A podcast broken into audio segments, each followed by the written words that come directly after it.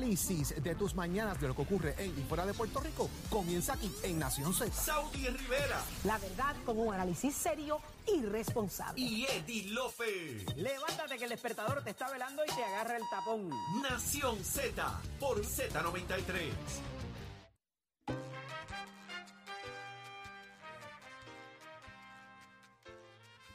Estamos de regreso en Nación Z y en línea telefónica ya está con nosotros el licenciado Leo Aldrich. Muy buenos días, licenciado. Día, Leo. ¿Lo tenemos en línea? Ahí está. Buen día, licenciado. Ahora sí, ahora sí. Sí, perfectamente, Leo. Buenos Saludos, días. Eddie, Jorge, Saudi, toda esa gente que nos escucha. Siempre es un placer estar con ustedes. Gracias, licenciado. Como siempre, queremos escuchar, eh, licenciado, ¿qué está pasando con esa barcaza? ¿Cuál es el, el meollo? ¿Cuál es el, el- el atraco que hay allí? Pues- ¿Qué está Pues mira, pasando? lo, lo, lo que creo que es importante, ¿verdad? Hay, hay versiones encontradas de, de, de algunos de los hechos, pero yo creo que es importante repasar eh, la ley, repasar la ley. La ley de cabotaje básicamente lo que sostiene es que cuando hay un barco que va a, a zarpar de un puerto estadounidense hacia otro puerto de bandera estadounidense, como lo es cualquier puerto en Puerto Rico, tiene que estar eh, comandado por un crew estadounidense y tiene que ser un barco de fabricación y bandera estadounidense. Eso tiene varios propósitos, ¿verdad? Eh, hay unos asuntos de seguridad nacional y eh, hay unos asuntos estrictamente económicos.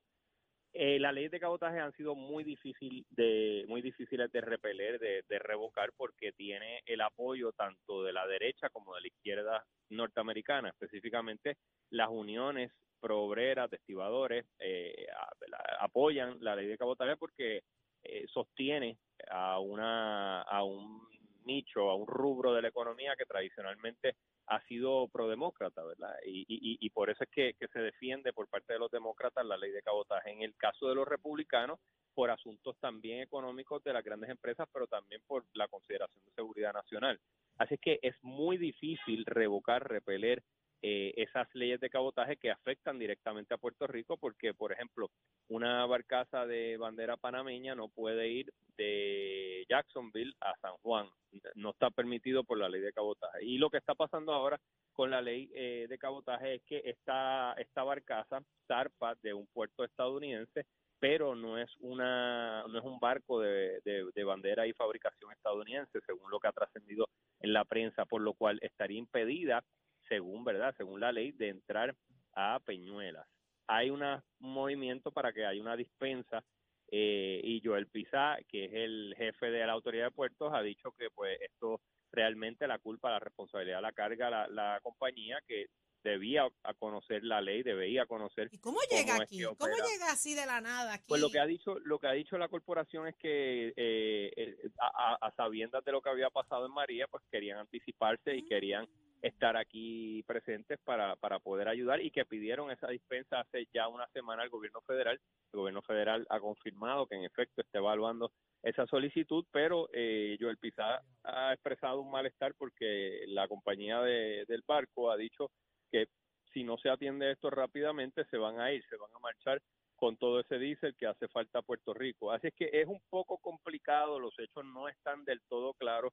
Creo que habría que pedirle mayores explicaciones a la corporación dueña de la barcaza, también a las autoridades gubernamentales, específicamente a la autoridad de puertos, porque eh, sería bueno saber desde cuándo se sabía que esa barcaza venía, desde cuándo se pidió la dispensa para estar exento de la ley de cabotaje en esta única ocasión y, sa- y sería bueno también hablar con las autoridades federales, específicamente de la Casa Blanca, para que indiquen en dónde está en el tramo procesal la consideración de si se va a eximir esa barcaza para poder entrar a Puerto Rico.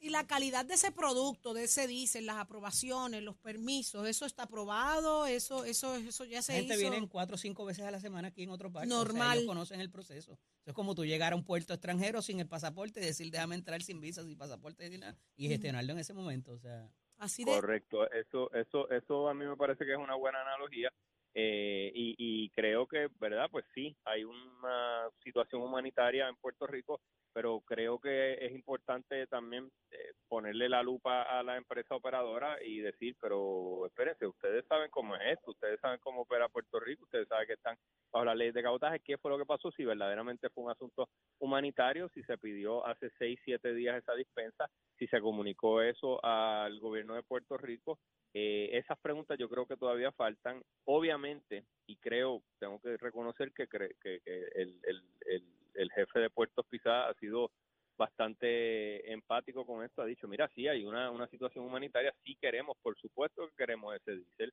por supuesto que nos hace falta, Puerto Rico necesita ese diésel, pero, o sea, la compañía sabía o debía saber que había unos procesos, que hay una ley que no es nueva, una ley de hace 100 años, eh, y, y, pues, ¿qué pasó? Eh, creo que eso todavía está por resolverse. Ojalá pueda entrar ese diésel y ojalá que verdad la, la, la empresa pueda explicar por qué envió un barco que no tenía la bandera estadounidense como requiere la ley.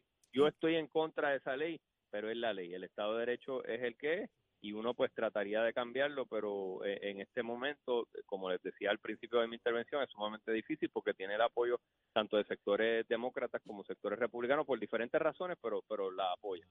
Ay. Chavo, al De final de chavo, cuentas es chavo, de- de claro. los astilleros y toda esa gente que le da chavo y a los congresistas. Colonias en su máxima Correcto. expresión, Leo. Bueno, yo, yo creo que en alguna medida sí, en el sentido de que una cosa y la otra, ¿verdad? Eh, si es entre Jacksonville y, California, también aplica lo mismo. Tiene entre dos puertos estadounidenses tiene que ser la, la, misma regla. Eh, en el caso de Puerto Rico, pues, pues aplica lo mismo. Eh, es coloniaje en el sentido de que si Puerto Rico no estuviera bajo el sistema estadounidense, podría escoger, ¿verdad? Eh, cual- Cualquier barcaza, cualquier barco eh, que quisiera, pero a la misma vez, pues hay un, un sistema único a Estados Unidos, del cual Puerto Rico, para bien o mal, es parte. Así es que eh, es una situación adicional con la que se tiene que bregar, es un Estado de Derecho que... de Lo que me sorprende es lo que se han de- tardado en responder a esa petición. Es que no es, no es rápido, no es rápido. No, Eh, se estamos había- en una situación de emergencia, esto no es una, una, una, una se había, normal. eh, después de María, eh, Leo, se, se otorgó un waiver a Puerto Rico. Correcto. Se Creo solicitó- que de 30 días o 60 días. Eh, no fue, la utilización fue mínima también, porque era uno de los, una de las eh, los asuntos donde nos montamos para decir, mano, tú tienes que quitar esto porque ya esto no se sostiene. La línea original de por qué se, se trae esto es porque esas líneas de Marina Mercante originalmente iban a suplir, en caso de un conflicto bélico, a las Fuerzas Armadas.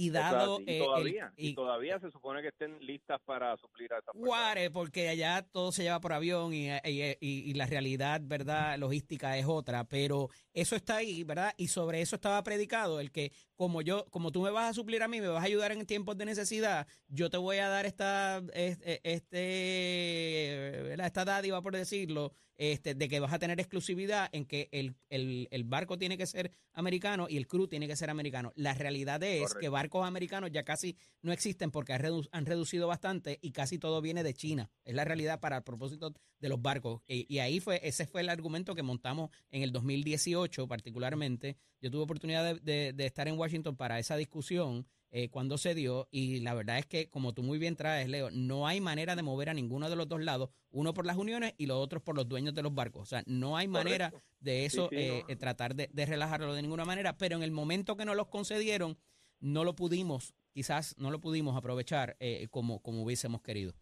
Bueno, No, de acuerdo. Y, y- y importante señalar en términos técnicos que aquí en Puerto Rico sí pueden venir barcos de bandera extranjera. Todos los lo días todo llegan, todos los días. Por eso, pero llegan de un puerto no estadounidense, estadounidense. por ejemplo. Por ejemplo, pueden venir directamente de China, pueden venir de España, pueden venir de República Dominicana, de Colombia, pero tienen que el último puerto que tiene que haber tocado tiene que haber sido de una bandera no Un estadounidense. poco lo que decía Jorge, el barco venía de Alemania, el barco venía de Ámsterdam. Si no llega a parar en Texas, el barco podía llegar y atracar sin ningún problema. Así mismo es, así mismo es. qué interesante. Correcto. Muchísimas gracias, licenciado. Gracias por a ustedes. análisis, como siempre. Un acá abrazo, para Leo. Nación Éxito, mano. Hasta luego. Gracias. Ahí está, ya lo escucharon. Ahí estuvo con nosotros el licenciado Leo Aldrich con el análisis más completo. Estás, estás con el habla música y Z93 en Nación Z. Tengo conmigo en línea telefónica al doctor Xavier Sánchez Flores. Doctor, muy buenos días. Buenos días. Doctor, la dermatitis eh, atópica es una de las enfermedades no contagiosas de la piel más frecuentes, afectando emocional y socialmente a las personas que la padecen. Para hablarnos, quisiera que nos diera un poco de este tema, eh, doctor, que es precisamente la dermatitis atópica. Claro, eh, la dermatitis atópica, que también se le conoce como eczema, es una condición crónica e inflamatoria de la piel donde básicamente la piel no produce eh, la molécula o proteína que se encarga de crear esa barrera entre el ambiente y la piel. Por lo tanto, cualquier factor externo que entre en contacto con la piel pudiese irritarla. ¿Qué la puede causar, doctor? So que hay diferentes factores, eh, hay un componente genético y uno de los principales son factores externos, eh, por ejemplo, eh, perfumes, productos con fragancias, cualquier cosa que a la piel eh, le, le pueda hacer irritante y pudiese exacerbar la misma. Doctor Sánchez, eh, ¿cuáles son los síntomas de la dermatitis atópica? So que los síntomas en un espectro puede ser sencillamente de piel, eh, se ve, eh, piel reseca con escamas, también eh, podemos tener unas placas o unas lesiones rojas y una de las cosas que es bien característica de la dermatitis atópica es un picor. Y muchas veces ese picor eh, afecta la calidad de vida de los pacientes ya que estos no pueden dormir por ese, eh, eh, ese picor que es bien característico de la dermatitis atópica. Y el dermatólogo, por ejemplo, ¿cómo puede evaluar la dermatitis atópica? So que cuando llegan a la clínica por esas lesiones características de dermatitis atópica se puede hacer un diagnóstico y el tratamiento pues va a depender de la severidad de la misma. Si una dermatitis atópica leve puede consistir sencillamente con una buena humectación y buen cuidado de la piel. Ya en casos más moderados se pueden utilizar esteroides tópicos y en casos severos pues hay hasta hasta inyecciones que se pudiesen dar y medicamentos orales. ¿Cuál es el impacto de la dermatitis atópica en el bienestar emocional de la gente? Definitivamente afecta la calidad de vida de los pacientes, no solamente del paciente, sino de los familiares. Y esto ha estado evidenciado en la literatura médica y tratar la dermatitis atópica y mejorar esa calidad de vida de los pacientes definitivamente mejora la calidad de vida de ellos. Doctor Xavier Sánchez Flores, muchas gracias por estar con nosotros aquí en Nación Z y darnos esta información tan valiosa Muchas sobre este tema de la dermatitis atópica. Muchas gracias a ustedes. Buen día. Continuamos. Somos du- du- du- duros en entrevistas y análisis. Nación Z. Nación Z. Por el la música y la Z. Seguimos en Nación Z y ya está con nosotros Rafael Biliburgo y él es el alcalde de Santa Isabel. Muy buenos días, alcalde. Bueno, muy buenos días a todos. ¿Cómo está la situación en Santa Isabel a esta hora? Bueno, está trabajando duro por el pueblo de nosotros, tratando de levantar a Santa Isabel. Este, todavía mantenemos 36 refugiados, 20 en la escuela Pedro Meléndez y 16 en la escuela Elvira Colón. Eh, eh, alcalde, yo inmediatamente viene a mi mente lo- los, los, los molinos. ¿Qué ha pasado con los molinos en estos días? Bueno, eh, este, eh, prácticamente apagados están los molinos. Este, nosotros eh, hemos trabajado este, prácticamente solo, el gobierno central pues nos ha, nos ha, nos ha abandonado. Este, la forma 113 del gobierno prácticamente es inoperante, no, no, no hemos recibido alimentos, no hemos recibido agua embotellada y haciendo el trabajo, pero con, lo- con, con, con los esfuerzos del municipio de Santa Isabel de los empleados. ¿Cuál es el porciento de, eh, del municipio energizado a esta hora, alcalde? Hasta este momento tenemos el 10% de, del municipio energizado, la parte norte de- del pueblo Santa Isabel y parte de- del casco urbano, pero nosotros necesitamos ya eh, que se energice a todo Santa Isabel. Este, este, nosotros cuando nos reunimos con, con Luma nos dijeron que ellos estaban preparados, pero realmente no estuvieron listos y, y en este momento nosotros necesitamos que Santa Isabel se energice ya. Alcalde, eh, escuelas abiertas, refugiados que tenga aún en el municipio, si alguno. Sí, tenemos refugiados 36, 20 en la escuela este eh, Pedro Meléndez y 16 en la escuela Elvira Colón. Y, en ese sentido, las escuelas, eh, ¿se ha retomado ya el, el tema de las clases? Bueno, eh, eh, todas las escuelas este, eh, comienzan, estas dos escuelas, pues vamos evaluando, porque Vivienda está haciendo un análisis de, de los hogares de estas personas, entonces para tomar esta semana este, una determinación si vamos a mantener dos refugios, si lo vamos a fusionar o, o si vamos a enviar a las personas a sus hogares. Alcalde, para propósito de lo que es eh, el, el, el, ¿verdad? El, el material vegetativo, escombros, todo eso, para que se pueda trabajar, los impactos en la línea, quizás postes caídos, eso ahora mismo ya está, ya está trabajado o todavía están trabajando en eso. Pues, pues, pues, pues Luma está en la calle haciendo un tipo de trabajo, nosotros pues está- estamos haciendo la parte de nosotros que nos corresponde, recogiendo escombros, recogiendo vegetativa y... y O sea, que eh, eso todavía para- está en progreso entonces. Sí, está en progreso todavía porque tenemos mucho, mucho material vegetativo y mucho escombro en Santa Isabel, pero sí le puedo decir que eh, rápidamente que, que acabó el huracán, nosotros nos tiramos a la calle, rápido las vías estaban transitables porque hicimos el trabajo para, para, para tener acceso a nuestro pueblo. Puentes, carreteras tra- eh, que estén intransitables, si las puede identificar para que la gente, ¿verdad? Evitar que la, que la frecuenten. No, en este, este momento tenemos todas las carreteras transitables. Nosotros hemos estado eh, todo el tiempo en la calle desde el primer día para, para darle acceso a la, a la gente que nos visite y también a la gente que pueda salir a, a hacer su trabajo. Importante. Wow. Alcalde, a esta hora, eh, ¿verdad? Hemos visto el discurso de, de la mayoría de los alcaldes y de- de- del reclamo que usted acaba de dejar aquí. Sigue siendo el mismo, ya vamos por el día 10, día 11 para algunos, porque algunos empezaron el viernes con la pérdida y la interrupción de, de luz. Eh, ¿Queda algo más por decir? ¿De qué manera se le puede hablar al gobierno central para sentirse ustedes que tienen el refuerzo, que tienen el, el espaldarazo que se necesita en momentos como este? Bueno, eh, este, que el gobernador venga al pueblo de Santa Isabel, que, que, que, que los directores de cada agencia, los secretarios vengan a Santa Isabel para que vean eh, la necesidad que tenemos nosotros. Que allí no ha pasado 600 nadie, alcalde. Cuando usted dice Bueno, jefes de eh, agencia, el secretario de, de salud tuvo tuvo con nosotros, Acueducto eh, ha trabajado de la mano de noso- con nosotros y, senadores y representantes, pero prácticamente los jefes de agencia no han venido aquí, el gobernador este no lo ha hecho, sí tuve eh, una llamada de, de la hermana para ver cómo está la situación, después hemos tratado de comunicarnos con ellos, pero nada, eh, nosotros prácticamente hemos hecho el trabajo del gobierno municipal. tiene brigadas, alcalde. Sí, tenemos la brigada de nosotros eh, desde el día uno en, la calle, este, haciendo el trabajo. Pues tengo que agradecer también el trabajo que ha hecho este, mis empleados, el manejo de emergencia, emergencias médicas, obras públicas, que han hecho el trabajo por este pueblo. Y, muchos voluntarios del pueblo de Santa Isabel que se han tirado a la calle. Pero en realidad el gobierno central este, ha fallado en su logística completamente. Eh, estuvimos eh, en una situación difícil en cuanto al diésel y, el gobierno central se ha hecho de la vista larga. Alcalde, empleados, ex empleados de, de la autoridad que hoy se han puesto a disposición de otros alcaldes. ¿Usted tiene esa suerte? ¿Usted ha tenido personas Sí. que se han acercado para trabajar las Sí, eh, líneas?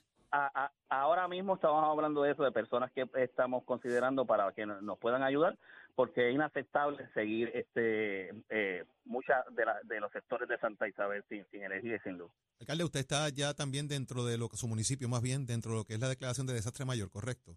Es correcto, sí, es correcto, sí. Eh, ya, eh, y de paso, comenzó ya entonces el análisis y las solicitudes pertinentes para que le lleguen los fondos. Es, es correcto, ya comenzamos con, con ese proceso.